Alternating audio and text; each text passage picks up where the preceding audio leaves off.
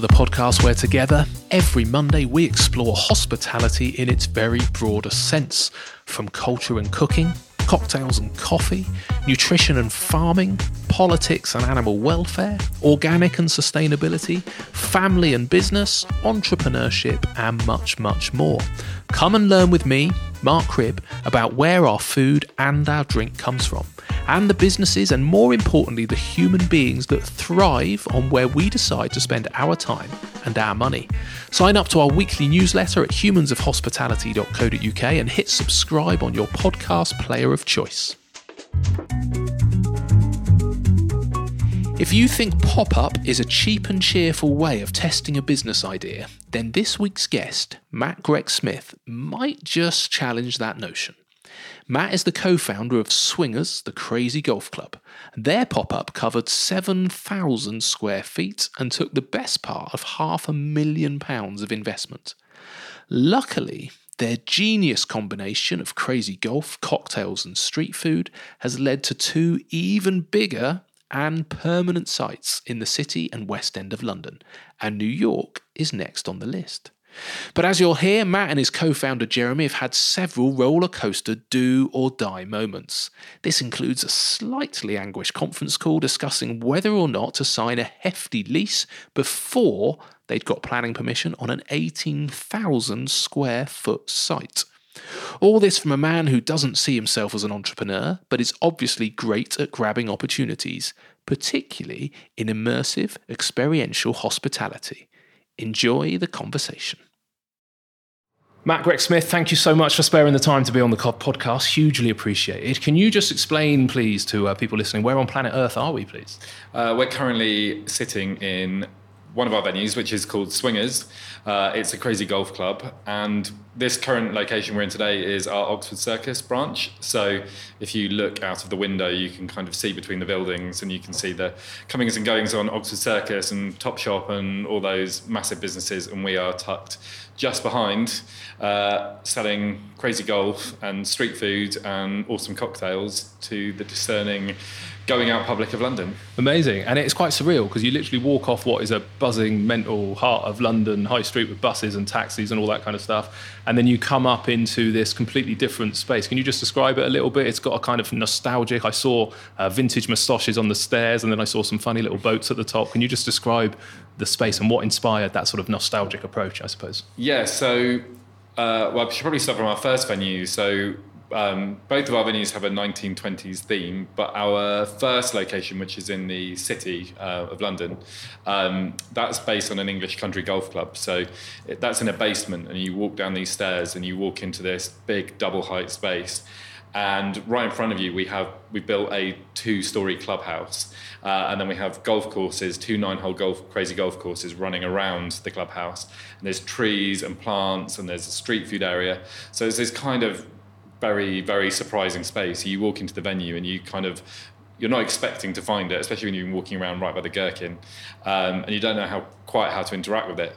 And this was our second location, and we just wanted to make things a little bit different. And we really like the 1920s stylings and uh, references to yesteryear because golf has lots of heritage, which is nice to draw on. Um, but here we decided to use um, a bit more of a seaside theme and take Crazy Golf back to its sort of seaside route. So um, the building we're in is actually the old BHS uh, flagship store. Um, and that closed down um, probably about four years ago, I think. Um, and the site was empty for a while before getting slightly carved up. So people always think of it as it was a much bigger building than it is, but it's only on two stories. And we took half of the first floor. So there's a retailer now um, on the ground floor. We've taken half of the first floor. And yeah, you come up the side street on John Prince's Street, walk through this doorway, find your way up the stairs, and then as you walk into this space, this kind of seaside theme is in front of you. And we've got a bandstand bar all our street food vendors are in beach huts. Um, the courses are inspired by kind of fairgrounds um, and the seaside. And yeah, it's lots of lots of touch points with 1920s, the English Riviera. Um, not too cheesy, but enough references um, that we can have some fun. Yeah, it's awesome. I'm from the seaside, so I'm laughing because I'm from Bournemouth, and right. literally we've just built a new uh, crazy golf down by the seafront, and uh, we are fulfilling lots of those those little cliches. So uh, it's true, and we've got beach huts. You, do, you should come down. You'd feel right at home. You didn't just set it up that way for me to come in today. Then I thought, wow, it's a little mini Bournemouth. Um, and even though it's a Friday lunchtime today, I open the doors and you get hit by this noise and this kind of energy uh, of the place. It's absolutely buzzing down there, isn't it? That's that's normal any day of the week. yeah, the it's amazing. I mean, we're open seven days a week, and our first site, as I said, was in the city. And people said to us when we opened, "Yeah, you'll be really busy Monday to Friday, but you won't do anything on weekends." We thought, well, this is the only site we could find, and it was right, and it was, um, you know, we'd done some due diligence, and what transpired was we're quite a destination venue. We do draw from the people immediately living and working nearby, but people do travel a really long way to come to us. I think because you can have a whole evening out under one roof. Um, so in the city, having been told we wouldn't trade on Saturday or Sunday, actually Saturday's our busiest, busiest day of the week. And yeah, the city is really quiet, but you're only five, ten minutes walk from Shoreditch, so it's not too much of a stretch for people to get there. Um, and likewise, both venues really busy um, all through the week, Monday through Sunday. Um, and yeah, it's amazing. You come in on a Monday afternoon or a Tuesday afternoon, and there'll be lots of people in the venues. And I'm sometimes surprised. I think, who are you people? Don't you have jobs to go to? But so we're really busy throughout the week. Um, people with the corporate groups, they quite often want to come during working hours because they don't want to make their employees stay too late into the okay. evening. Um, maybe people are less likely to come if they have to come after work. Um, and so, yeah, we it's amazing. That just always a great atmosphere in the venues, and it's great when you show people around because yeah, they're really amazing. shocked by yeah, how much is going on. Yeah, it's got a really, yeah, really, really cool buzz. Um, was it always crazy golf, or did you look at a number of uh, sort of competitive uh, things that could be done? I suppose, or was, is this crazy golf idea been something that's been niggling away for a long time? Yeah, well, it was always crazy golf. Um, mine and my business partner's background um, is very much about events, marketing, branding, that sort of thing, and we'd finished a kind of a stint um, in a big agency where we'd learnt a lot. But because of our background um, uh, up to that point, we kind of knew about nightlife and we knew about events and experiential. And this was back in 2014. Um, and we could see kind of the way the market was going. Whenever someone was coming to us for a brand orientated event, they would always say, create an experience. You need to bring it to life. We don't just want a boring event. Like make an experience. Um, and at the time, you could go and you could probably do some high end bowling and you could go and play ping pong in London, but there wasn't a lot else going on. And we'd had this idea what if we did crazy golf, um, but you could come and play in a really cool environment um, and you could have a great burger and we'd bring you cocktails while you were playing and yeah, we tested the idea on friends, and they had this sort of universal reaction of, "Oh yeah, I'd definitely do that." And we'd been in this advertising world where we were used to pitching ideas to people, and sometimes they were good and sometimes they're bad, but you were constantly on the sell trying to get people to buy these ideas. And here we had an idea where people just got it in the first instance. It's got this. It's easy to understand. You know it's going to be fun. You can see the business case for it as well. So yeah, crazy golf was always the thing for us, and you know everyone's got a nostalgic link to crazy golf in some way. You've, you know, it's hard to find somebody that hasn't played it at some point in their life. Um, it, it's not something they're used to playing in a kind of an adult guise. If you when I say adult, as in with alcohol, um, and we bring you cocktails while you play, so people get very excited about that opportunity. And just as, as, an activity, you don't have to change your shoes. You don't get sweaty when you're playing. You can score a hole in one on your first time you've ever played, all that sort of thing.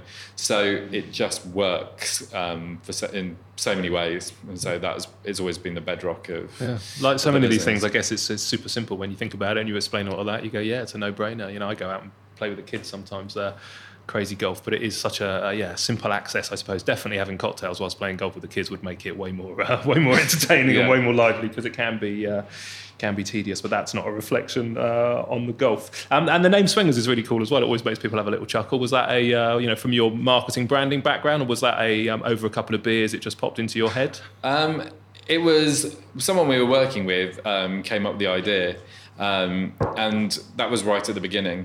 And then we, it was always swingers from there on in. There were never any other ideas or iterations, and it's good. It's just a name that no one ever forgets. Um, it's quite cheeky. It's a bit irreverent. Um, so yeah, it just works perfectly for us.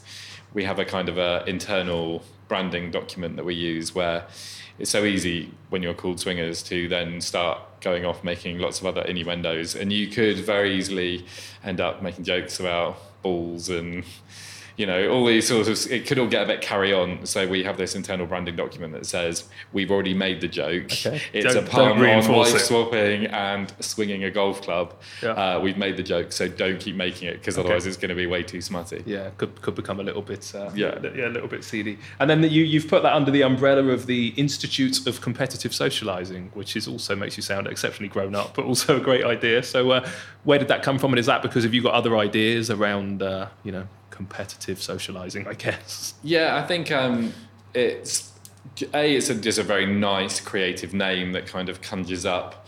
Um, I don't know all sorts of things, but it gives you a sort of a heritage and a bit of mystery. Um, and at times in just the Swingers Creative, we've kind of played on that. Um, when we first launched with our pop up, we had um, a guy who was the president of the Institute of Competitive Socializing who um, kind of was on the video explaining what Swingers was. So it's this nice, rich, creative territory to play in.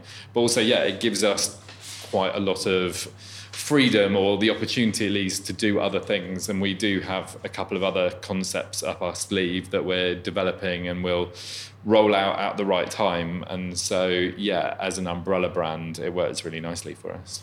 And, and I guess historically, uh, there's always been an element, I suppose, of, of, of booze and competition, whether that just be uh, watching things, but I'm thinking more of the background of darts and bingo and kind of this historical kind of socializing. Do you think it kind of disappeared and is having a little bit of resurgence and, it, and it's come back in a different way?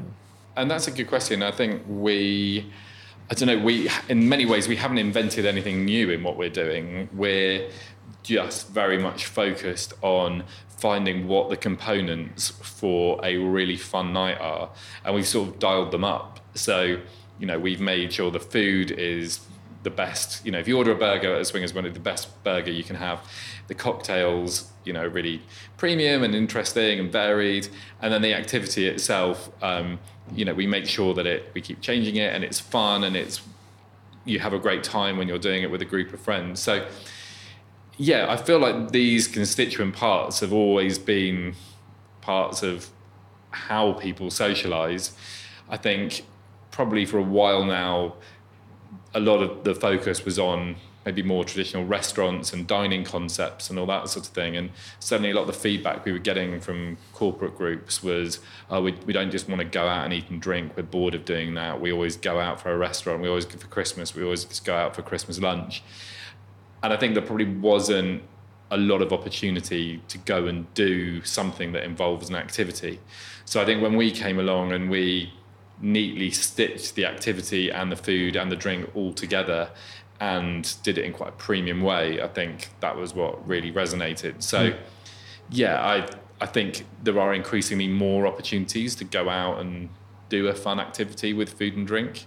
Um, yeah, it, probably, they probably haven't all been put together in this way before. And uh, yeah, and it's genius stitching it together that way. I think where you're not having to uh, control all elements. I interviewed um, JD from Street Feast, who also yeah. I thought you know hats off to him that he retains the kind of bar elements and the drink elements of the business, but brings in these amazing street food artists and uh, or, or, or, professionals. And uh, as a restaurateur, you know, imagine managing a brigade of chefs myself. You know, the, the amount of work and intensity that goes into the food offering is huge. So I think if you can get somebody in to partner, you get you know the best of a few worlds i suppose. You get people who, who really care about their particular product and their particular niche and, and you remove the headache. Was that always part of the initial plan as well? And, and was there anything in your experience of your initial business i guess where you were organizing events where you knew how to outsource certain key elements i suppose?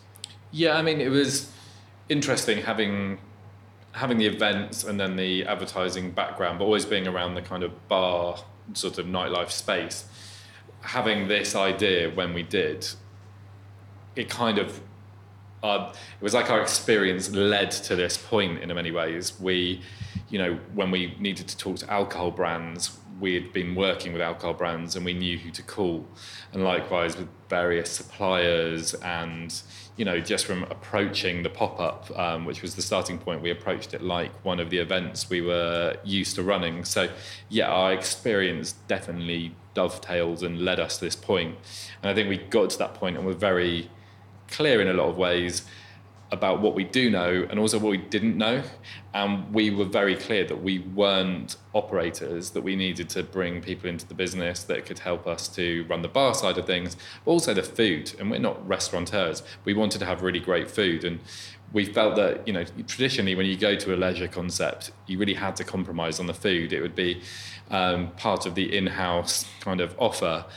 And it would be an afterthought. And somewhat disappointing, a bit of a bolt on to everything else that was going on. We didn't want that to be the case. We wanted to elevate it. And that's why we worked with food partners and brought them in. Because, you know, we work with, for instance, Patty and Bun across both of our sites. And so, like I said before, we want when somebody eats a burger, not for it just to be a good burger, we want it to be a great burger. And that's what happens here. People talk about it in their reviews when they write on TripAdvisor or Google about the experience they've had in it, they'll say, Oh, I had one of the best burgers I've ever had. And we just don't have the time, the energy, the experience, the resource to be focused on not only delivering a restaurant offer, but also making it best in class, if you see what I mean. So actually, this relationship with the food vendors works really well because we get to leverage their brands. Um, people get really excited that they can come into the venue and under one roof they'll get you know, here made of dough pizza, patty and bun, Breddo's tacos, and Hackney gelato. So they'll, you know, have different things or maybe something from all of them. And so that combined offer um, and the quality of the food, um, it, yeah, it's been a complete no-brainer for us, mm. and not having to worry about staffing and wastage and margins on the food and all those sorts of things we're in a really lucky position yeah, that we don't have to worry about that. Yeah, and it's a great idea because you're right. If I, am thinking about uh, when I've been tenpin bowling and stuff like that, and the food is just dire. It's always just such a poor bolt on, and clearly, yeah, they know how to set up a bowling alley, but just just not even any interest, I don't think, in the food and kids' parties and stuff like that. Just just yeah. utter garbage. I think um, it's an exciting time to be in food because I think we went through this amazing. You know, we had a terrible reputation for food 20 years ago in the UK now we've got a great reputation and we've got great kind of restaurants, but they became expensive and uh, and rents and rates, and now we've got this kind of ripple down into the street food scene and to people specialising in one little niche. But uh, yeah, to bring that into the market of uh, of competing, we get asked for Christmas parties in the restaurants now. That's what we're focused on uh, in in my venues, and definitely people people don't just want to sit down and have a kind of three course meal. It's got to be about you know can we do a even whether it's a quiz night or uh, you know kind of live band or whatever it needs to be. It needs to be something, but um, it's difficult in a restaurant to uh, yeah to come up with something particularly original. So having a purpose built. Uh, facility is phenomenal. So, yeah, I mean, consumers are definitely getting quite sophisticated. They're there's a lot of choice out there and consumers know what they want. And so we're lucky that for instance when we come to put together our christmas offer we try to get as creative as possible. Um, obviously having the food vendors um, who are providing some of our christmas dishes that makes our life a lot easier. So we go to hackney gelato and we say can we have a Christmas ice cream? And they done this year, you know, it's rum and raisin and fruit infused, and it comes with a shortbread crumble over the top. So it's like a mince pie ice cream, basically. And things like that help us to have a really interesting Christmas offer. Um, so, yeah, when you're competing with people who are maybe doing the more traditional turkey, turkey and Brussels sprout lunch, and then we're offering crazy golf with some really interesting but festive street food. Yeah, yeah, it's a nice position to be in, and we've got lots of levers we can pull to try and uh, make it really appealing. Yeah, amazing. Um, so you've achieved a, a phenomenal amount uh, at a young age, and we'll come into a little bit about kind of you know what's coming next and the level of investment you've had because this isn't you know by, by no means a little business, is it? This is this is huge, and you've got some interesting opportunities. Um, and and this journey began with your your partnership, your co-founders, Jeremy, I think, is it Jeremy yeah, Simmons? Right. How did you two uh, meet originally? Um, so I was at university in Manchester, and Jeremy was at university in Leeds.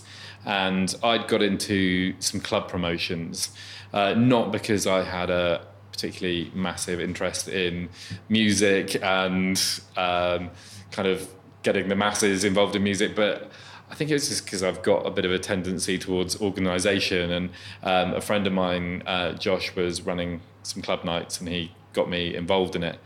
And I don't know, it just kind of took off really. And we did an event for Tiger Tiger in Manchester.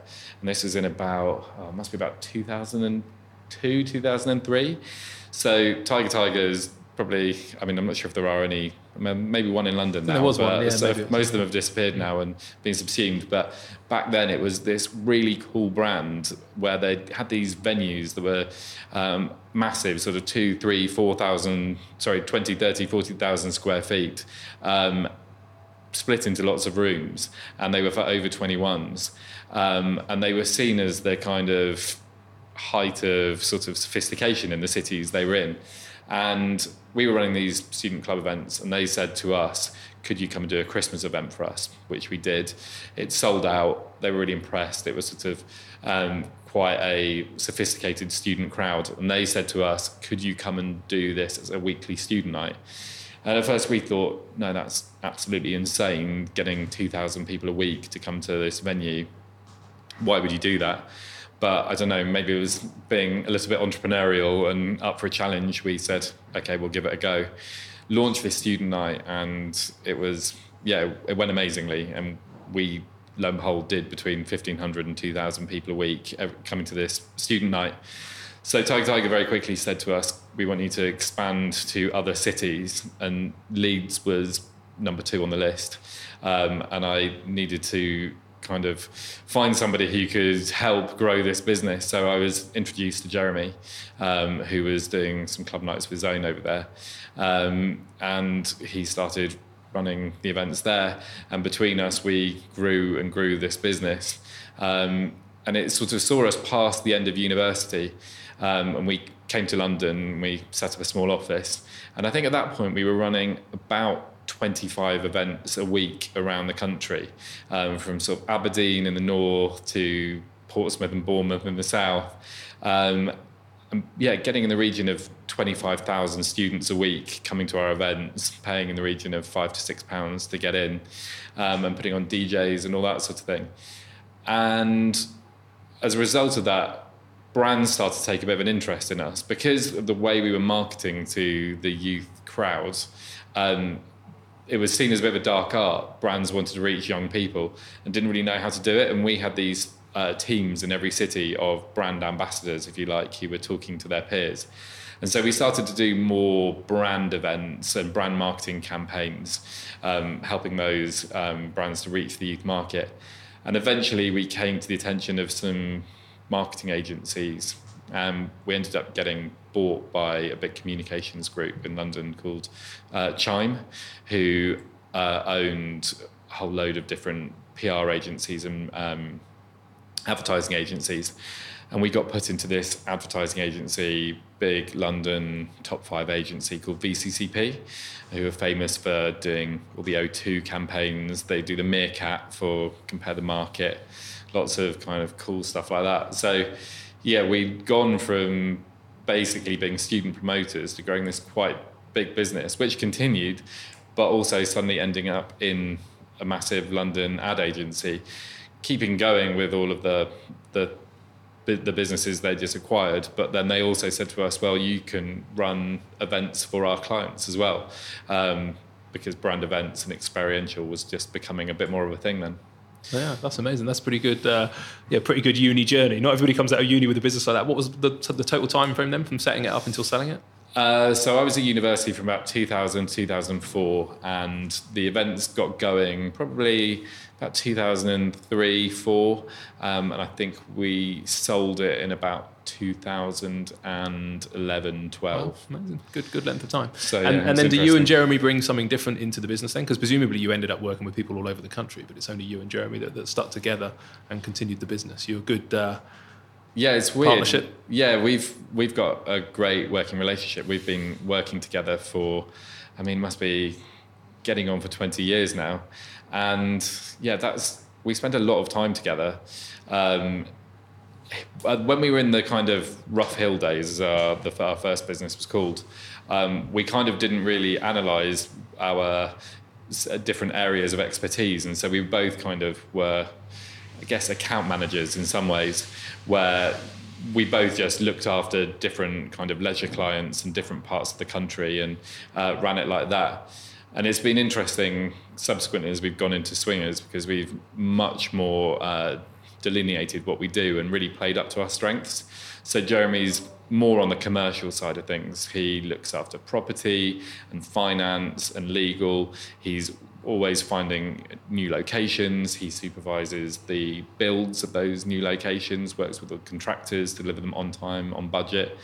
And I'm on the other side of things. So if he's commercial, I'm more kind of what we call experience. So uh, marketing, operations, HR, um, and anything to do with kind of what a customer sees or interacts with. So starts from kind of our marketing that might go out across social media or to other places, right through our website and the experience people have there, and then also when they're in the venue and the experience they have um, while they're with us, and also afterwards as well. Yeah, amazing exceptionally useful to find people with uh, complementing skills, I think, isn't it? Because all too often in hospitality, it's uh, it's an industry that has no barriers to entry. I suppose there's not a traditional kind of academic approach, so all sorts of people uh, fall into it and uh, and end up trying to do everything. You know, amazing chefs who set up restaurants who are phenomenal at cooking food, but rubbish at, uh, at branding and marketing and the art of being a restaurateur. So yeah, yeah useful to have found a, a good combination. Um, did, were you always planning on being self-employed? Do you think that entrepreneurial spirit is something you're born with, or something you developed over time? Or? I mean, it's really weird. I, I kind of I'm often surprised to find myself, I'm in the position that I'm in now. In these things just happen, really. And I honestly don't know if it's, I mean, it must be because of me and something within me, but I would never think of myself as an entrepreneur. And I would previously never have on, identified any particular entrepreneurial spirit. I don't know. It just, it, I, yeah, I don't know how it happens. I just we see opportunities and we grab them, I guess. And I, I guess that in some ways, a best definition I heard of being an entrepreneur is uh, jumping off a cliff and working out how to swim on the way down. And I guess that is what we do all the time: is we see opportunities and very quickly work out a way to get there. Mm. And that's what happened with the last business, and that's what happened with this business. And I guess now, as I as I'm in my late 30s, I'm not sure if anyone's going to employ me again in the future. So, yeah, maybe I am stuck being uh, my own boss for for the future. I think the earlier you can work out that fundamentally everybody's winging it and nobody knows the answer in life, the better, isn't it? I think the thing is with entrepreneurs is we just work that out faster. Basically, you know, I think at school you're kind of taught that you know grown-ups know what they're doing and they've worked out their career plan and they've got all the answers and then you get there and you go oh you know nobody's got any idea what they're doing. Literally you just work it out oh, as you is, go. Yeah we are winging it all the time all of the time. And i think the key thing that we did was a as i said we worked out what we were good at and kind of played to our strengths with this business. Um, and so really focused on the things that we enjoy and we can actually do. But we're also very, very clear about what we can't do. And we came into this saying we're not operators, we're not um, restaurateurs. And these are gaps in our knowledge and gaps in our business. And they're gaps that we need to fill in some way. And so the food we filled by going and partnering with the restaurant brands. And on the operations side of things, we had to bring in an amazing, experienced COO who could run that side of things for us. Mm. So I think it's when you maybe aren't honest with yourself or about what you're good at and what you're not good at, that's when you get into um, difficulties. Yeah, no, I think it's key. I'm laughing because I remember chatting to uh, Michael Bremner, who's a chef down in uh, in Brighton, who won Great British Menu, and he was so obsessed by the food, and, and that was his thing, and he wanted to open a restaurant, and he, he, he got the restaurant open, put all the work into it, and forgot to put a bar in it because he'd just never been interested in drink, and it was kind of like you know first night, and so, yeah. Uh, you know, can I get a beer? And he's like, yeah, that's oh, an awkward realization when you yeah. realise you forgot to put the bar in. Yeah, exactly. So uh, yeah, um, so when you sold the business, you ended up then staying with it, but working within it. It was bought by an agency. Is that is that my yeah? That's right. right. Understanding? So, okay, and, and then what was the trigger then to go? I don't want to do this. Because presumably that was very different to what you'd done in building up yeah, the business. So or you different. find you find yourself in an agency. Was was there some good learning opportunities there, or was it a please let me out? Um, no, it was it was a really interesting couple of years. We yeah, we got taken into this agency and we were effectively running a division of it. And so, you know, we had been running this student events business essentially, which was turning over three or four million pounds a year and was doing well. But this was being catapulted into a whole different league, and there was definitely a load of winging it and kind of pretending we knew what the hell was going on. Um, but we yeah, we learned a huge amount, and we always say that that period of our careers sort of professionalized us. We learned how to pitch, we learned about branding, we learned all about kind of brand communications, which is all hugely valuable. Um, but it was it was definitely a difficult couple of years and we learned that it's very easy for businesses to buy one another and that's that's the easy bit in the process is what you do with that business after. And i think the agency we were in they acquired us without fully thinking through what they were going to do with us in the longer term. And so we did end up sort of slightly floating um, with no particularly clear brief. So do you know what? i wouldn't change it for the world. We had best part of three years there, like I say, we learned a huge amount, got exposed to all sorts of learning experiences that were completely invaluable. But by the time those three years were up, we we were done. We okay. knew we wanted to get back to being entrepreneurial and not necessarily reporting up in quite the same way. And also, I just think when you're in advertising, you're selling a service and you're selling time charged by the hour essentially. And we just wanted to get back to having a product that's much more easily controlled and defined and perfected. Mm. So you were contractually obliged to stay for the for the three year period. Yeah, we had we had an earnout okay, um, which wanted to stay for. And then, whilst you were still doing that, is that when this idea of what was going to come next was coming? And then, was there a trigger where you know swingers was the concept? And uh, if so, yeah, what was it? Yeah, it was like I said, we had this amazing bird's eye view of nightlife and the experience sort of economy as it was then. And we had this idea for swingers, and we were being told by our friends and family, yeah, it's that's a really good idea. We were, yeah, desperate to move on to the next thing, be entrepreneurial again. So as we finished at VCP, we decided to do the pop up, and really is a kind of a side project. At this point, we weren't thinking Swingers is going to be our career for the next however many years.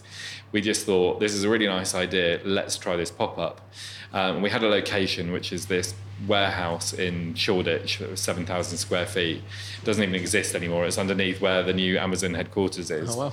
Um, we thought, let's give it a go. We brought in um, one of our event partners that we often work with, um, a lady called Jane, to kind of um, build the whole thing.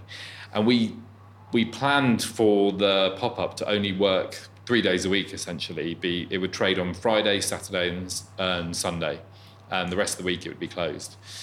And we raised the money between friends and family. Um, I've got to ask you there because when you say pop up and you raise the money, how much was it? It was the best part of half a million. Oh, that's not your average pop up, is no. it? I remember reading the words pop up and that level of investment in the same sentence and thought, I think I sort of kept a couple of extra O's on there or something. So that's a that's a decent chunk of cash to invest yeah, in mean, a concept, isn't it? Yeah, I mean, I guess it was it was essentially an event build across seven thousand square feet that had to last for a period of months. I mean yeah, to do anything of any kind of standard and quality, it's amazing. Actually, the, probably the word pop up is is misleading. People think these things are really easy to put together, but actually they take as much work, effort, and almost as much money as doing a permanent site. Mm. It's like the word founder it always amazes me. I'm like, nobody finds their business. It's really bloody hard graft, yeah, and pop up's the same. It's kind of like no, it didn't pop up, and I didn't find the business. It's work all the way through. Yeah, but exactly. Then, but you build this. You, you were you were presumably confident that you could get a return because that's not long really. That level of investment for for you know a pop up of a few months, I'd be nervous. Were you?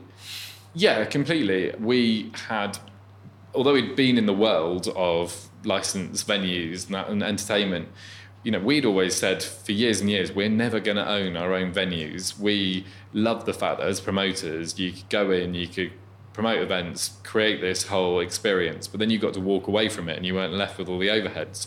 Um, and suddenly here we were about to open our first kind of location, albeit um, not on a permanent basis. But I don't know. I don't know what gave us the confidence to do it. I think we had enough of an infrastructure of suppliers and contacts and other people who were doing similar things. And I guess we there was an element we thought we haven't got anything to lose at this point. You know, we'd had a really nice ride with our previous business and we were looking to do something fresh. So yeah, we did it. And I mean, it was what was the bizarre thing about it to start with was we all our planning was what if nobody knows about this pop up, and actually all our problems came from the opposite extreme that too many people knew about it. So we launched with a website called The Nudge, um, who I don't know if you've heard of them, but they're a London's uh, kind of editorial listing site, but with a very um, engaged user base. And at the time, I think they had about 15,000 members, but those members relied on them to find out what the newest, coolest things were.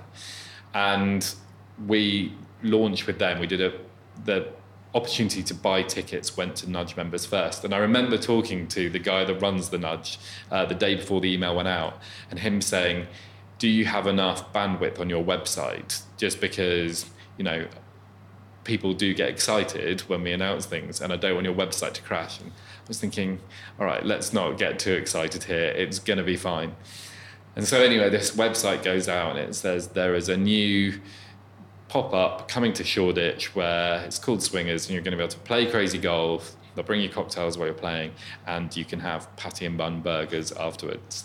And basically, our website melted. Really? Wow. Uh, and I remember being at home with Jeremy. Um, sitting at my kitchen table, almost with our heads in our hands, because you know, yelling at the website guys like, "Come on, you've got to," and they're saying, "Well, we've got to move on to a new server." So we're going to get it back up, but it's not going to happen anytime soon. And just being aware that people were trying to give us their money and we weren't able to take it. So it was a problem, a nice problem, some might say, but a problem nonetheless. Um, but no, we did get the website up and running and we actually sold out really quickly. And I think what had happened is those 15,000 people had forwarded their the email they'd been sent to a further 140,000 other people. Wow. Basically, everyone got it and sent it to their friends and went, "Oh my god, we've got to do this." Amazing. But uh, it meant there was a tsunami of interest, which was uh, challenging to deal with. Yeah because then presumably you've got the challenge that they actually rock up and you've got to deal with them. Was was, was what you built um, very similar to what you've got now? It was the same concept. It was it was street food. It was golf. It was cocktails delivered to you whilst you're playing. Yeah. Did you learn anything on it that you needed to tweak for the kind of latter models? Or?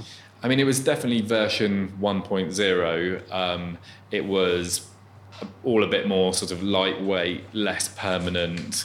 Um, you know, we the, we were in this horrible leaky old warehouse where every now and again a rat would wander through. So it was pretty unsophisticated. So in terms of the concept, it was 7,000 square feet, one golf course, two bars, two street food vendors.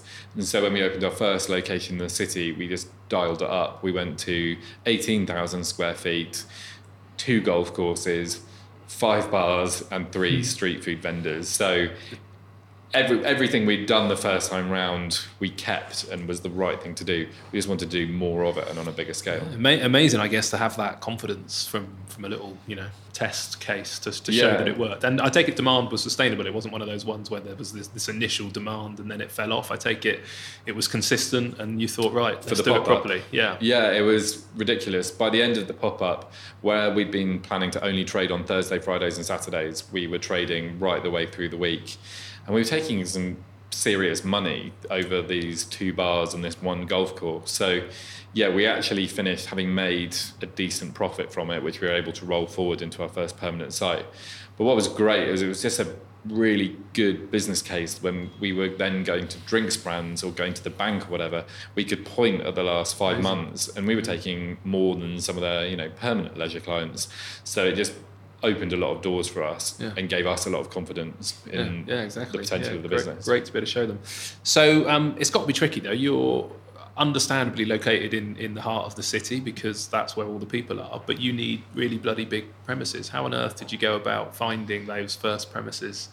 And um, I think there was a, an issue around, you know, just small things like planning and stuff like that on that journey as well. So can you just talk about that a bit? Yeah, well, we yeah, we knew that we needed the best part of 20,000 square feet. And also to complicate it, we need it in one room. Um, it can't be interconnecting rooms. So this was 2014 going into 2015. And there just wasn't much of that kind of space around. And we obviously instructed property agents. And the we really didn't see many sites when we were looking for Swinger City. It's not like now where there's been a bit of a demise in big box retail and there's a lot bigger footprints to be found. Back then there was next to nothing, and so actually the Swingers, our Swinger City location is the first site that we saw, and it's this office building that faces the Gherkin, um, and it's the basement of it. And they'd been using it previously as kind of storage space, um, archiving space for the offices above, and they'd kind of divided it into their own makeshift version of a big yellow or something like that. And they'd suddenly realised the um, kind of commercial potential of this space and were putting it on the open market. But it was complex because, you know, clearly no one had done anything in it before it didn't have, I think it had electricity, but it didn't have gas or water. Uh, had no planning permission, and also it was made up of two leases that kind of needed to be combined. So, I mean, there was so much wrong with it. And also, I think it, it was in the city, and you forget how quickly things change in London. But there weren't a huge amount of leisure businesses in the city at that point. You know, now you've got the Ned and all these sorts of things. Um, but that the city wasn't seen in the in that way back then. But we we decided to take a punt on it. Other people looked at it and thought, no, this is too, way too complicated. But we were coming from a pop up. We didn't have a, much of a trading history behind us. Um, we didn't have much in the way of guarantors. And so, to be frank, we didn't have many other options. And so, Jeremy, who's more on the property side of things, he was like a, an Exocet missile. He chased down these planning permissions and these, um, you know, revised leases and utility companies. And I think we started looking in about uh, probably about February 2015, and we eventually got on site um, towards the end of 2015. These things always take so much longer than you think they're yeah. going to take. Um, but builders went on site towards the end of the year, um, and we opened in May 2016. Nice. And you pretty much said yes first, and then sorted out all the issues afterwards. Is that right? You couldn't have that luxury of going and getting planning and then going, oh yeah, fine, now we'll take it. Yeah, there was a moment when basically we'd got an incredible deal on the lease and the person that owned the lease before us had another option waiting in the wings. And yeah, at that point, we didn't have full funding and we didn't have planning permission, but we basically went ahead and signed the lease. And I can remember a kind of a slightly anguished conference call where, yeah, again, I was at my kitchen table and I was talking to various other people in different places, and we were just sort of weighing up the position we were in. And given that there were so few spaces around at that time, we thought if we don't do this, we don't know when we're going to find another location, when one's going to come up. And, you know, we might have lost this opportunity altogether. So we signed the lease. And I would never espouse that as a something that I'd that you should do. Um, I think always do do your due diligence before you sign a hefty lease, but occasionally in a business journey there is a moment where it's a bit do or die and we just had to do. And think, we did. Yeah, I think that's the other thing. You know, we talked about um, the everyone's winging it part of being an entrepreneur, but uh, the other thing I think is even in the official definition is is risk fundamentally. I think, isn't it? You've got to weigh up the whisk, uh, the whisk, that's in the kitchen, uh, the risk, um, and make the decision. I when we opened um, one our restaurant on the seafront that we've got, I had a four-page letter from my solicitor uh, telling me not to do it uh, because the lease wasn't ready and it was a council property and stuff. And I was like, look, if we don't build now, we'll miss the season. We either do it now or we don't do it for another year. And if we don't do it for another year, exactly that, somebody else will take the property and it will be gone. So, and I think the difference is when you're in a position like that, it doesn't actually feel like risk because you've got a, few, a full overview of everything that's going on and you've assimilated all of the information. And so in your case, it was a greater risk missing the season. So, yeah, for, for an outsider looking in, they, or if I was describing what I'd done to my parents or something, they would say, What are you doing? Have you gone mad? Yeah. But actually, you have processed the information and you've weighed it up and you've decided that in the balance of things, it's going to be okay and this is the thing you should do. And yeah, maybe you've got a slightly greater appetite for that risk than someone else. But I do think it comes from a place of reason and yeah. logic. Oh yeah, I don't think it's flippancy. I don't think we do it without that. Normally, it's the investors that have more um, reluctance, I suppose, with risk, and the entrepreneurial frontrunner needs to do it. How much money had you raised at this point to be invested, and did, did you just not tell them that that was the journey you were on, or was it always uh, fairly open and they were in it with you? I think at the point we signed the lease, we had come out of the pop up and we'd made our money back, and we had a nice chunk of cash and we were rolling forward into the first site. And so at that point, we were signing the lease and we think if we don't get all the permissions and what have you, then we'll lose that money we have today, which is our initial stakes plus our share of the profit. And I think it was split amongst enough people that there was no one person bearing the lion's share of it. It would have been painful not to get that money back, but I think everyone could see the opportunity and people yeah were more up for seeing where it could go than worrying about their money. Um, but that could have easily been a very different picture if it had been one investor who um, had more on the line. Then they probably would have told us yeah, to get a grip. That's often the chat. We had one recently where we'd um, we'd already agreed investment. It was it was less. It was about a quarter of a million from uh, from one investor, and uh, we went into a meeting with licensing about getting a, an alcohol license, which I'd got alcohol licenses for numerous premises in the past, just didn't even cross our minds that it would be an issue. And we sat down with them and found out we were in a cumulative impact zone, and fundamentally there was no chance of us getting a license. And yeah. uh, I, I, was reasonably relaxed because I took no chance as being, you know, there's clearly going to need to we're going to need to put some work into this rather than actually no chance. But the investor who was with me was kind of like, you know, we're going to need to pull out and, and, and having a little panic. And I was like, no, it's it's a process. We'll we'll get a license, and then it becomes just start the journey. Luckily, we did, and you phone the police and you find out all, all, who are all the objectors and why are they objecting and all that kind of stuff. Well, I think so, yeah, and often an investor is someone maybe from a finance background, and they're used to seeing things in a black and white way, and you know we like to see shades of grey. hundred percent, life's a rainbow without a doubt, and it's, it's in that little, uh, it's in the gaps where the opportunities are. Um, and then you open, uh, or I said you open, you know, you obviously get that one open. Clearly, it's successful because you decide to do it again, uh, and you've come the other side of town. Uh, what was this building. I think you said it was BHS, was it? Yeah. And, and was that again? I'm guessing challenging because you were moving into what was predominantly known as a retail space, and you want to put in a yes, people kind of you know drinking beer and all that kind of stuff. Were there objections, or was that easy?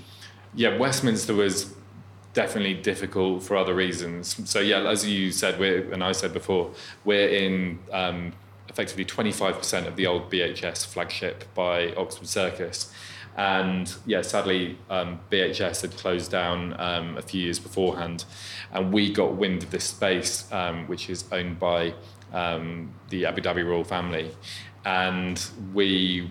Well, I think we're the first to look at it, and obviously, with it being first floor space with a relatively small street frontage, there's not many businesses that want to take this kind of um, square footage with that smaller street frontage. But we loved it. We had been doing a roaring trade in the city, um, and then for us coming to the West End felt like a real kind of um, symmetry, kind of straddling central London, and we were completely overbooked in the city. So we knew we had this capacity, but we knew we wanted to kind of geographically move a, a little bit across town. So yeah, we took on this space, and it yeah, it was BHS before. Um, the space we're in was the staff canteen and the customer coffee shop. So I like to think we've made it slightly more exciting. Absolutely. Um, but yeah, when we came to put in our planning application um, and alcohol licensing, it was definitely met with resistance and. You know, I've got to pick my my words carefully so I don't make any enemies. But we were pretty firmly told at the outset um, that Oxford Street is a shopping street and uh, retail businesses sort of go along this street. And we had to make a fairly impassioned argument about why we would be an asset to the street. Um, the fact that you know the world is changing shoppers need other amenities as part of their experience whether it's f&b or entertainment and actually by diversifying the product mix that you find on Oxford Street, it will bring more people in and give them a better experience. So we yeah we had to make some quite strong cases. We had to do some lobbying as well. We had to go and talk to other uh, business owners in the area and explain to them what we were doing and get them on our side. And then from an alcohol perspective, this is probably one of the toughest places in the country to get a new alcohol license issued because obviously you're right on um, the edge of Soho um, and the police, you know, in many ways, understandably, are stretched by people going out and drinking, and they're not overjoyed about the fact that um, there might be lots more people coming having quite a lot to drink, and that you were also going to give them each a mini golf club, uh, a putter. So um, again, we had to tread very carefully, and there was a long process before we opened where.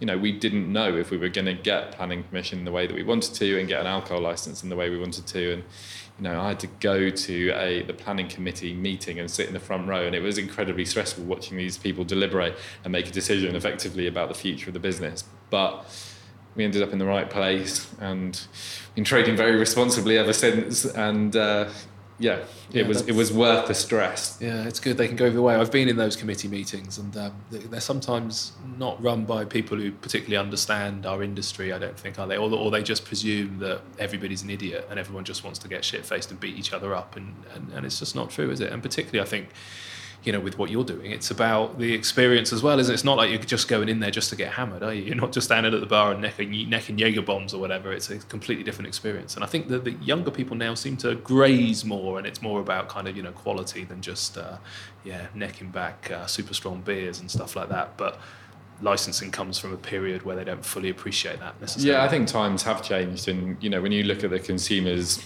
um, that we get swingers, um, you know they're coming to play crazy golf. There, you can't have too much attitude. People sometimes have booked quite a long way in advance, so they're not going to ruin their experience by getting too drunk. Obviously, people do from time to time drink to excess, especially around Christmas. But it's all very carefully managed, and you know we're not like a big nightclub that's chucking uh, 600 people out onto the street at 2 a.m. It's a very different model. Yeah, I presume so, you must stagger their departure times and arrival times, I suppose, because they're booked in for a game. Yeah, it's a constant churn for yeah, us. So, so, that's what they really hate, isn't really it? Is when you shut the doors and everybody leaves. Um, at the same time. Um, operationally, just to dive in a little bit, so where you've got these multiple um, vendors, multiple um, street food vendors. How do you work that? Have you got are they all sort of sharing a communal kitchen, or have you set up a number of units where they've all got their individual kind of space? And do they literally just rent a bit of space from you, or is it done on a partnership level? Um, so in terms of the infrastructure, it's pretty well set up. Um, there's big shared facilities in terms of a cold store and a prep kitchen, which they all share. Um, and that works really well. And then they have their own um, individual kitchens, which are kind of in a line you'll see when you walk into Swingers. Um, they're the beach huts, um, or in Swinger City, the uh, the the um, I don't know what we call them there actually. They're sort of the groundskeeper huts or something like that. But um, yeah, so they will um, prepare and cook the food in their own kind of concession windows, if you like. So um, they tend to have two or three chefs on at any one time. Um, they run a slightly reduced menu from the ones they might do in their restaurants. Um, but we've got that pretty distilled down. We know what the swingers customers are after. Um, and we take um, a commission on their sales um, for them being here, and they pay us a few kind of basic costs in terms of cleaning and utilities and that sort of thing. But actually what it ends up being for the food vendors is a really nice kind of add-on to their business where you know for very little effort really kind of devising the menu getting set up um, and sending a few chefs down um, they actually get to bolt, bolt, on a really nice kind of bit of revenue for their business, um, and it works really well. And are you curating that by approaching certain people? Because I, I, guess that I'm chatting to JD again in Street Feast is almost an incubator for kind of ideas in food. It gives them an opportunity to come in and try their concept. Some of them end up opening restaurants or opening other venues. So in one way, you have the opportunity to, I, I would imagine, be flexible and try new concepts. But on yeah. the flip side, like you say, you know what people want, and there's a certain amount of curation, I guess. So, uh, uh, do you change the offering regularly, uh, and how does that work? If you want to change it, do people approach you, or do you approach them? Yeah, I mean, we do really have to curate it because the key thing is you want each of the three food vendors to uh, do a really good trade, and so you can't afford for one to do better than the others, or two to do um, better than one, because sooner or later you have a food vendor coming to you saying they're not very happy and they want to leave. So we've reached quite an interesting point now where we have Patty and Bun doing the burgers in both sites. we have pizza in both locations done by different operators, and we also have um, Breddo's Tacos. And that kind of burger, pizza, taco mix ticks quite a lot of boxes in terms of the burgers are very indulgent and always incredibly popular. Pizzas are great for sharing, and perhaps if you're a less adventurous eater, then you might kind of veer towards the pizza. Not saying that uh, pizza is for people with less adventurous taste, just provides an option. Uh, and then the tacos give you that kind of color, a bit more freshness. Um, they're great for some of the um, dietary options, like if you're gluten free, then a lot of the taco options are gluten free. So that's a really nice mix um, we do swap the food vendors from time to time. Um, we tend to go to people. We generally have an eye out on who's doing interesting things and we'll approach them. Um, we tend to talk to what we call up and coming restaurateurs, but where they've got maybe one or two of their own bricks and mortar stores, just because although the units are relatively small here, they'll do quite a high volume. And so we want people that just won't be fazed by you know, getting slammed by maybe four or 500 orders on a really busy Saturday night. Um, yeah, and it's been a real learning uh, process. When we started out in the city, we had hoppers um, from Soho come in for a while, and they specialise in Sri Lankan food, um, and they just got uh, a Michelin Bib Gourmand, so we were really excited about having them in, and it just transpired through absolutely no fault of their own that people weren't wanting to eat very heavily spiced food when they come to swingers. They were on dates quite a lot, or they were on corporate outings, and they were not looking for those very spiced flavors.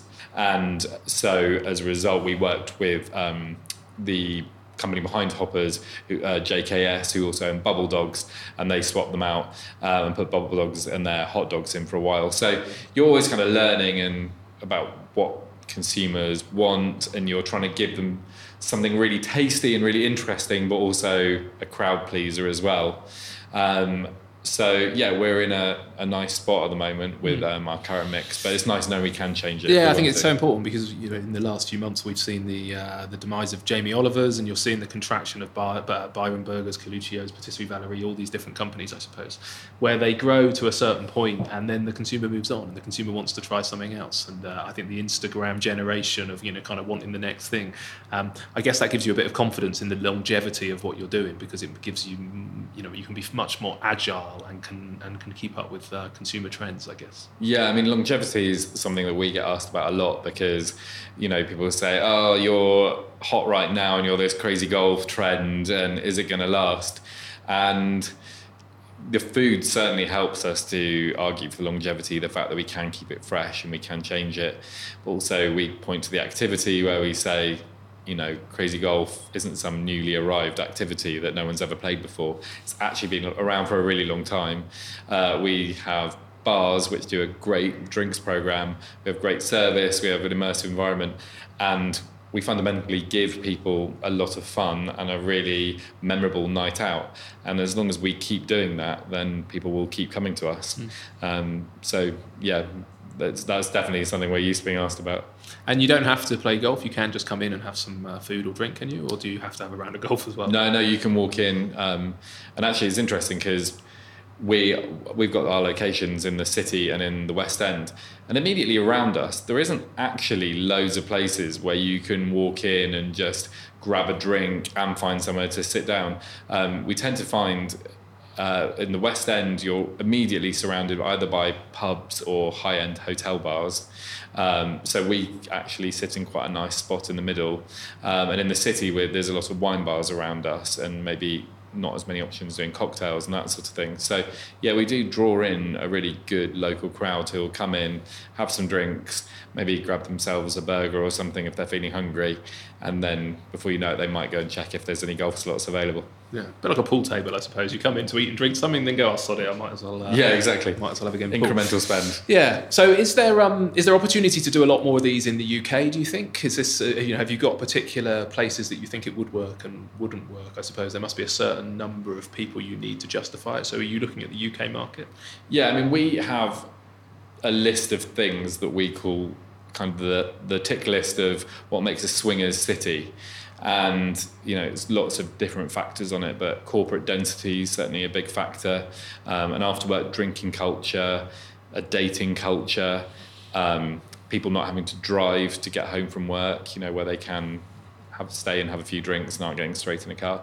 Um, and so there are definitely cities that meet those criteria around the UK we're this year we're sort of in a period of consolidation. We've had you know quite a fast run at things, opening two big sites within a couple of years and doing a big funding round, um, plus some other plans that we'll come on to in a minute. But so we're just sort of trying to pace ourselves. Um, we've got some expansion plan next year abroad. Um, beyond that, though, yeah, our focus will turn back to the UK. I think we're very aware that we've got two really big locations in London, like I said, sort of straddling central London. And so I think for London, we don't want to rush and chuck anything else out there just yet. I mean, we're always looking at locations and options, but you know, we've we're in a really good position and we don't want to rock the boat too much. And likewise for cities outside of London, I think it's just about picking the right time, and we're really aware that you know you can't just be a brand from London and rock up in Manchester, for example, and expect it to work. You know, Mancunians are rightly cynical about people coming and telling them how to go out, and so we're aware that it will require a lot of time, energy, and resource when we do it, and when we so we want to get it right when we do do it, um, and then it's just a case of slotting it into the timeline. You know, we've got limited resource, um, so it's a case of just putting it in at the right moment. But we definitely plan to do that. Okay.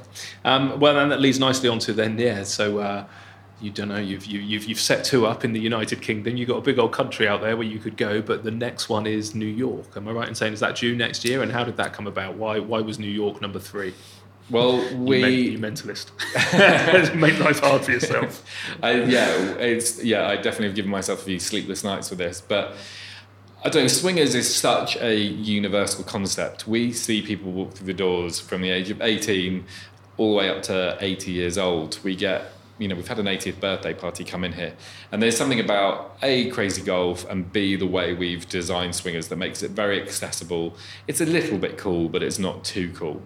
And it, that, that universal appeal we really think is going to work well in other markets outside the UK. And the US is probably the market most similar to the UK. It's got lots of differences, but it's got a huge number of similarities. And whereas in the UK, there's maybe three, four markets that you can instinctively point out that would support swingers, in the US, you can look at it and you can see 15 or 20 markets.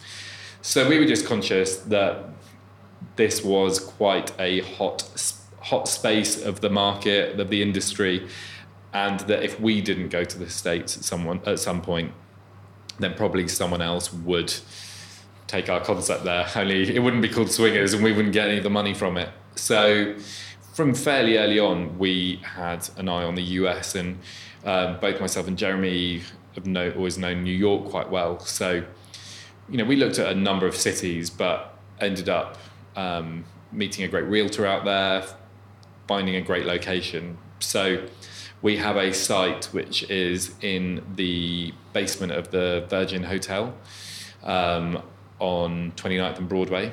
The Virgin Hotel is being built at the moment, and there's going to be a 65 story building when it's finished. And it's taking quite a long time to build. Mm. It's behind schedule at the moment. Um, but yeah, we will be, the building will be delivered to us next year or the basement will be delivered to us, um, and then we'll do our fit out and get open. So, yeah, it's been an interesting ride.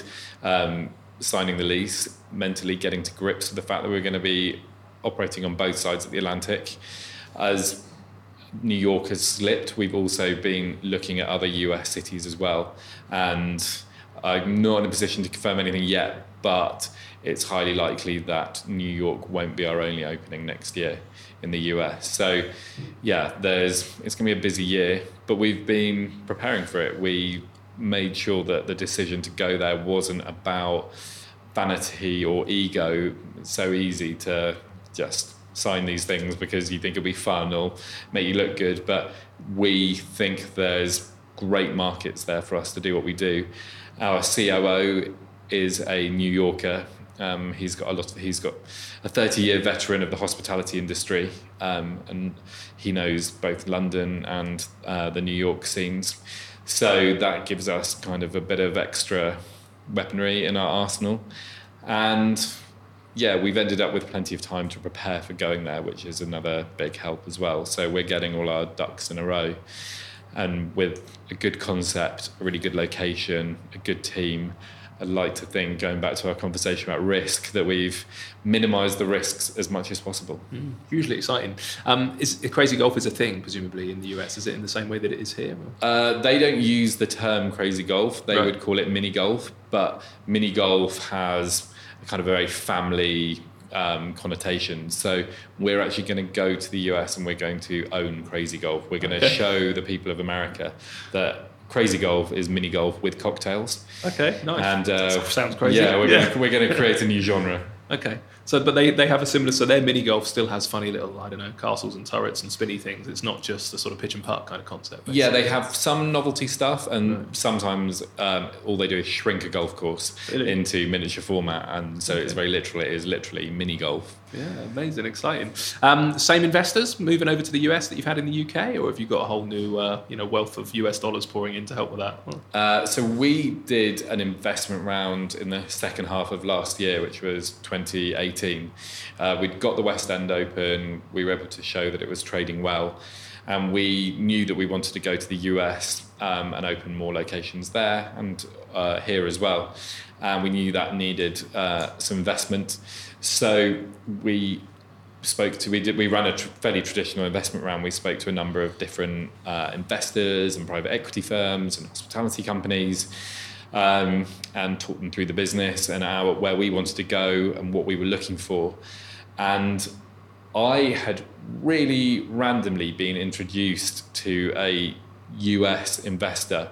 I'd gone. I would, I'd been in New York and I'd gone to a meeting with a potential food partner, and it's so weird how, I don't know, serendipity works out. But I, for some reason, got the meeting time wrong and ended up getting there quite late. And the person I'd been meeting, I think it was the COO, and he'd ended up saying to his other senior management team colleagues, "Oh, I'm meeting this guy. He's late. He runs a crazy golf business in the UK. And their curiosity peaked. They all came to the meeting. So I ended up having to do this kind of impromptu pitch to them. But in the process, um, they said, Oh, this business is really interesting. Um, you should talk to our main investor. Um, this is exactly the sort of thing that he would love. And you kind of, when people say those sorts of things, you think, oh yeah, whatever, like, you know, probably won't come to anything. But lo and behold, um, an email arrived a week or so later setting up this call.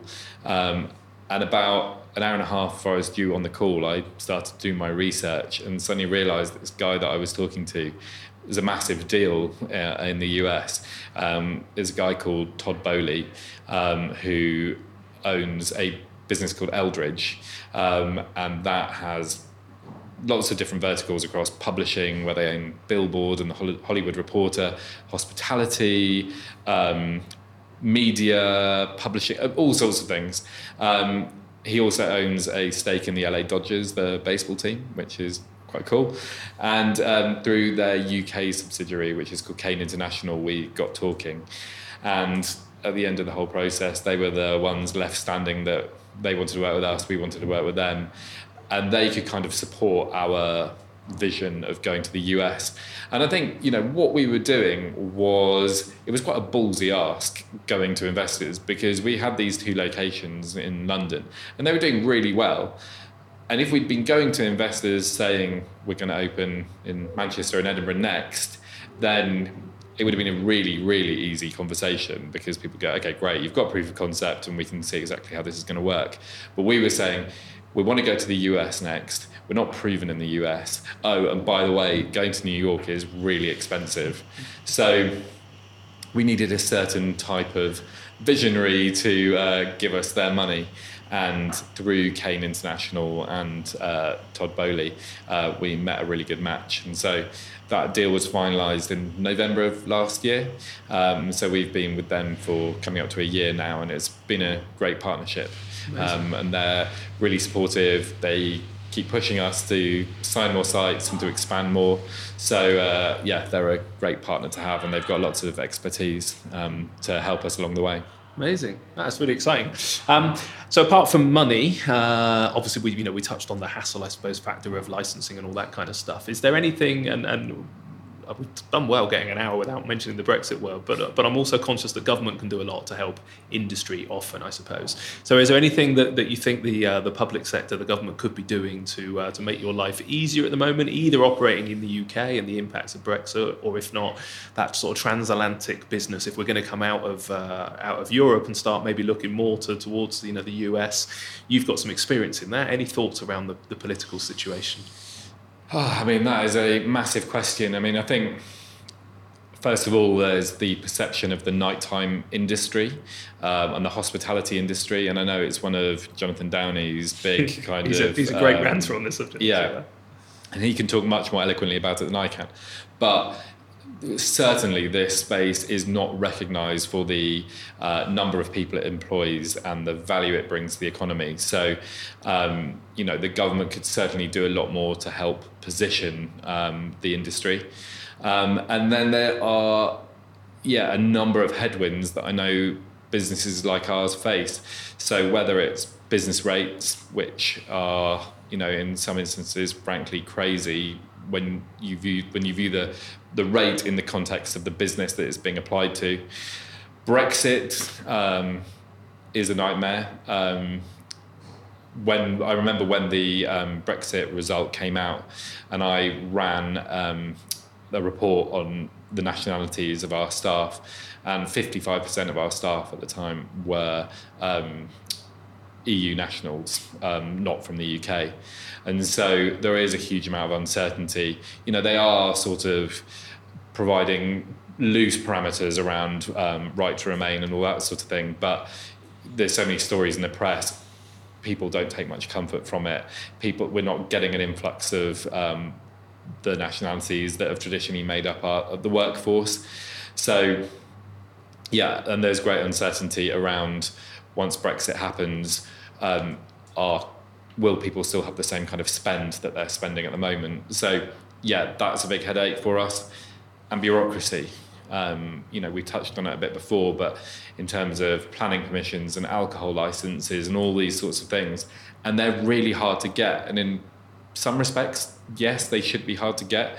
People need to be held to account. People need to justify the business they're planning to open. And certainly, you shouldn't be able to sell alcohol without being able to prove that you're responsible. But by the same token, we are trying to start interesting businesses that employ a lot of people and provide lots of happiness to the customers that come and experience them. And sometimes it really does feel like a massive slog getting the doors open. And I'd love it if uh, yeah if the some of the red tape on some of the the roads were cleared um, because it can be incredibly stressful and there's long parts of the process where you don't know if you're going to get the business open or not. Mm. No, I agree with that 100%. Yeah, I mean, uh, you know, bars and restaurants and cafes and leisure space, you know, they're placemaking. They're the reasons that people live places and move places, aren't they? Is that we are, you know, supposed to be on planet Earth to have fun and, and enjoy ourselves. And yeah, it feels like there's an awful lot of people trying to get in the way of that sometimes, isn't it? And, and that entrepreneurial spirit and setup, which leads probably so. Lastly, um, you end up doing so many different things when you go self-employed and when you set up these businesses. You don't certainly don't set up a business thinking, oh, I can't wait to get into a licensing committee meeting and have a debate around it. Um, from from what you've done, you know, probably you know, setting up the events and drinking in the bars to what you do now. What what do you now find the most rewarding part of your job, which is the bit that still gets you buzzing? I mean, I love my job, and I do have to remind myself, you know, being running a business, being a bit entrepreneurial, it's like a roller coaster where there's real highs, and the highs are really high and the lows are really low. But I do have to remind myself, you know, this is what I always wanted to do. In some way, I get to work in a business that's soon going to be multinational. I get to travel between London and New York. I get to work on a product and a brand that people are engaged by and excited by and interested in and want to kind of join with us on. Um, we have a great team. We're starting to build a really great staff culture. So it's kind of yeah that cumulative effect. You you can often be looking way ahead into the future about what you hope the business is going to be in three, four, five years. But I saw a quote on Instagram, and normally I take all quotes uh, on Instagram with a complete pinch of salt and uh, ignore them. Um, but it said something along the lines of remember when you wanted what you have now, um, which is, I think, a really good quote that, you know, we've come a long way. And even talking about it with you today, you kind of realize how jam packed the last four or five years have been. So, yeah, I love the position we're in um, and doing the, the variety and providing amazing experiences for staff and customers and yeah, I'm very excited to see where it's going to go next. Amazing, yeah. Well, thanks for doing it. As we were discussing before we started, one of my objectives for setting this up was, you know, I was worried about hospitality becoming beige and the high street becoming dull and boring and formulaic. And what you're doing is definitely not dull and boring and formulaic. So well done for doing it. And uh, yeah, I shall definitely be up and, and having a game. Um, where do people go if they want to follow your journey, just because you're crazy and you're going to continue rolling out across the globe, uh, or if they just want to come and you know and, and have a drink and a place uh, and, and, a, and a round of golf? Where's the best uh, well, place? Yeah, come to, to our website website www.swingersldn.com. Okay, and there's particular social channel. Is there anywhere where you're more prolific than you are elsewhere, Facebook or Instagram? Uh, Instagram is probably uh, where you'll see the most of our video content, um, and our handle across all social platforms is at swingersldn. Perfect. Okay, I will put some uh, some notes as well, linking through to your social and, the, and uh, your website on Amazing. our website. So humansofhospitality.co.uk. People can go there as well. Uh, good luck. I'm sure we'll be touching base again because under your umbrella of competitive socialising, I'll be very surprised if there's not some other great concepts. So hopefully we'll have another conversation in the future. But Come for today, to New York, we'll have a chat. Oh, amazing! I will. Thank you for sparing the time. Much appreciated. Thank you so much for listening to this week's podcast. And remember that on the website humansofhospitality.co.uk, every week we put on some uh, show notes and some links through to the various websites or social media that are mentioned. And we also do a nice little breakdown of that week's conversations into specific topics so you can jump through the podcast and just listen to some of the highlights if you wish. If you've not done so already, if you could leave us a review on iTunes or one of the other podcast players players of your choice. That would be hugely appreciated. Thank you so much, and uh, we'll be out with another episode next Monday.